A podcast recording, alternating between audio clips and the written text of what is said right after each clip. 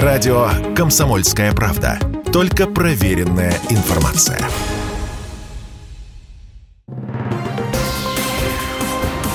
Союзное государство. Картина недели. Здравствуйте, я Екатерина Шевцова. Это «Картина недели». В ней я рассказываю о том, что произошло важно в союзном государстве. Владимир Путин и Александр Лукашенко встретились в Сочи. О чем говорили президенты? Союзное сотрудничество в космосе, новый спутник и полет белорусского космонавта. Телеканалу «Белрос» 15 лет. О главных событиях в союзном государстве прямо сейчас.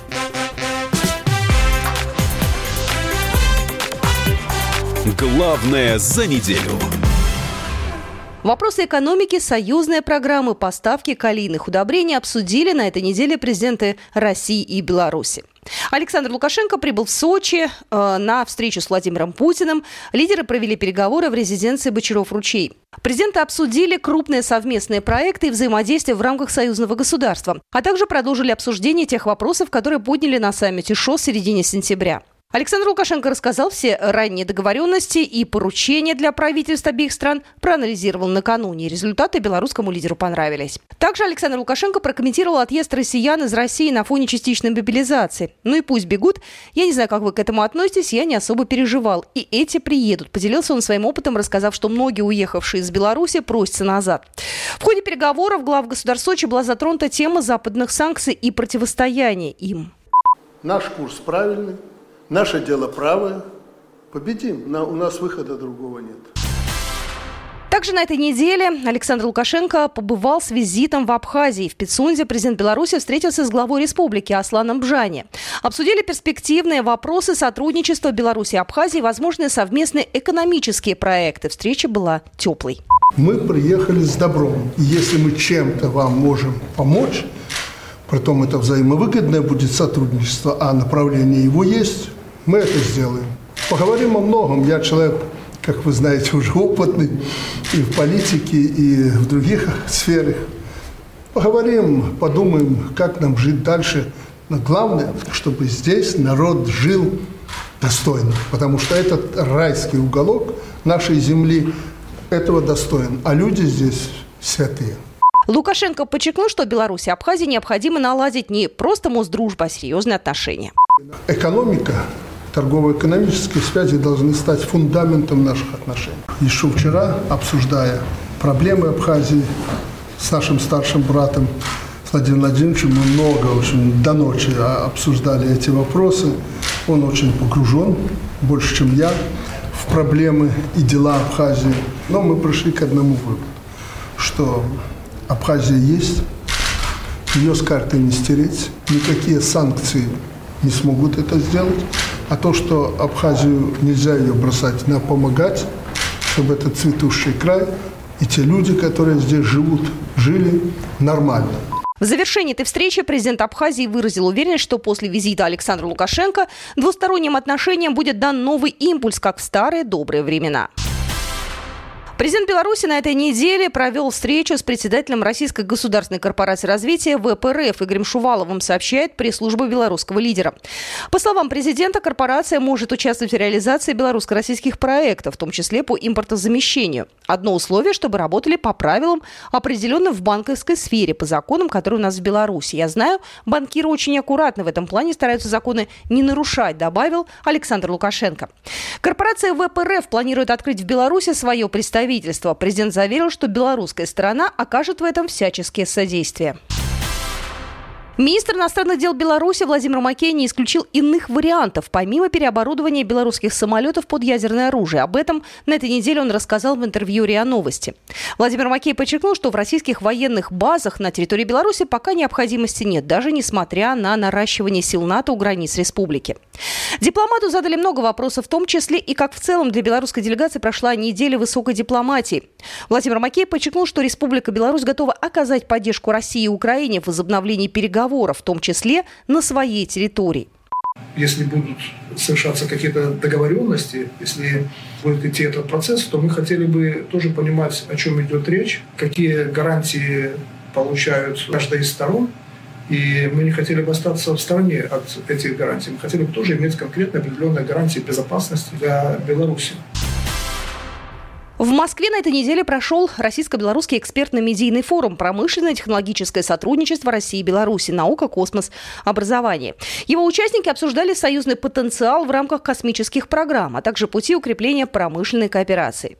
Особое внимание было уделено развитию научно-технологической базы двух государств и совместным проектам в области высшего технического образования. Модератором мероприятия выступил госсекретарь союзного государства Дмитрий Мизинцев уже реализовано 69 программ союзного государства, на которые союзным бюджетом направлено 49,3 миллиарда рублей. Это проекты в области обороны и безопасности, машиностроения, материаловедения, фотоники, биотехнологий.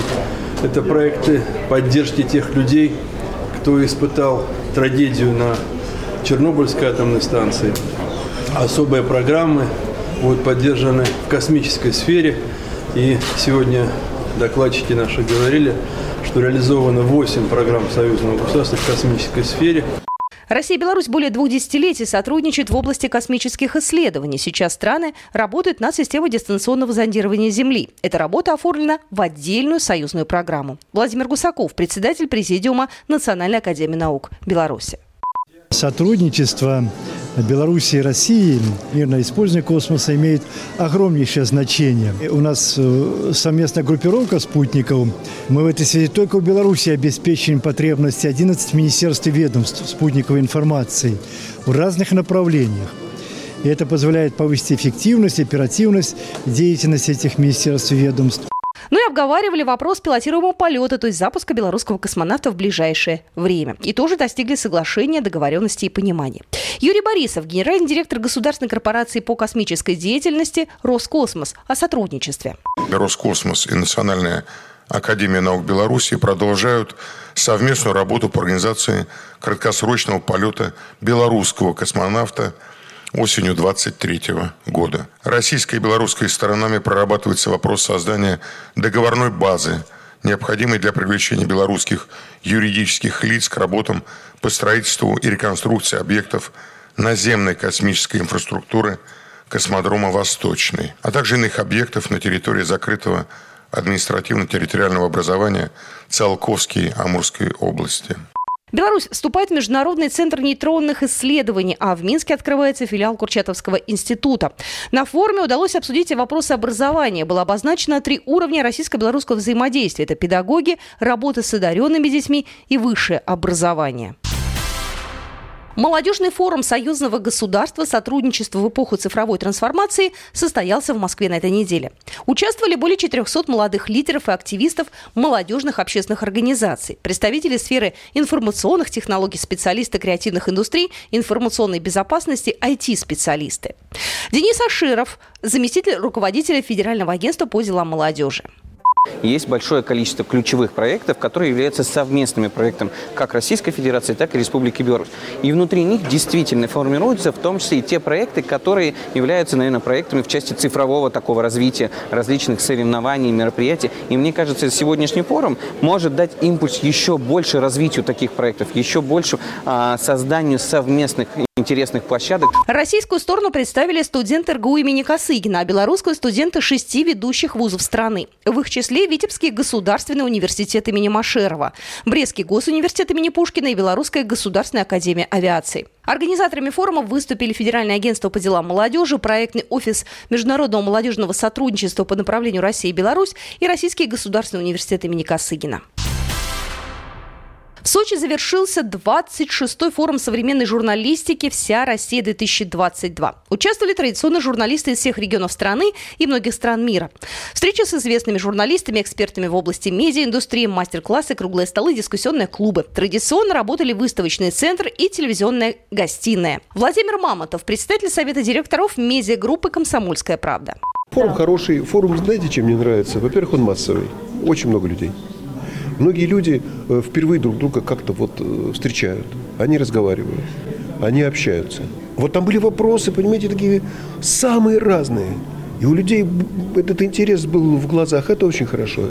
Председатель телерадиовещательной организации Союзного государства Николай Ефимович отметил, что на форуме большой интерес к российско-белорусским отношениям и к союзной тематике.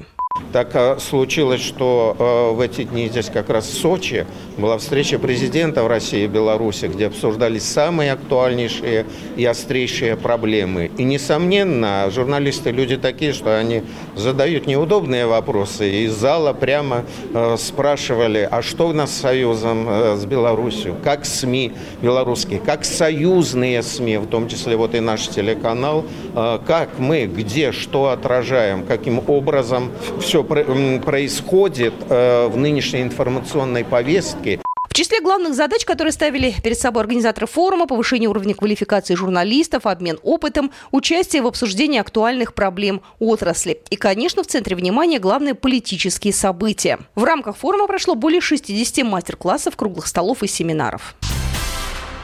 15 лет в эфире телеканал «Беларусь» России «Белрос» отметил день рождения. В сентябре 2007 года телерадиовещательная организация Союзного государства начала собственное вещание на спутниковом телевизионном канале. С поздравлениями Владимир Соловьев, председатель Союза журналистов Российской Федерации. Я бы хотел от всей души, от имени Союза журналистов России поздравить всех сотрудников канала «Белрос» с 15-летием, с этим замечательным юбилеем. Белрос вещает круглосуточно по спутнику, кабелю и в интернете. Телеканал смотрят десятки миллионов зрителей по всему миру. Среднемесячная аудитория более 7 миллионов человек, а потенциальный охват 82 миллиона зрителей. Вот такие события происходили на этой неделе в жизни союзного государства. С вами была Екатерина Шевцова. До свидания. Программа произведена по заказу телерадиовещательной организации союзного государства. Картина недели.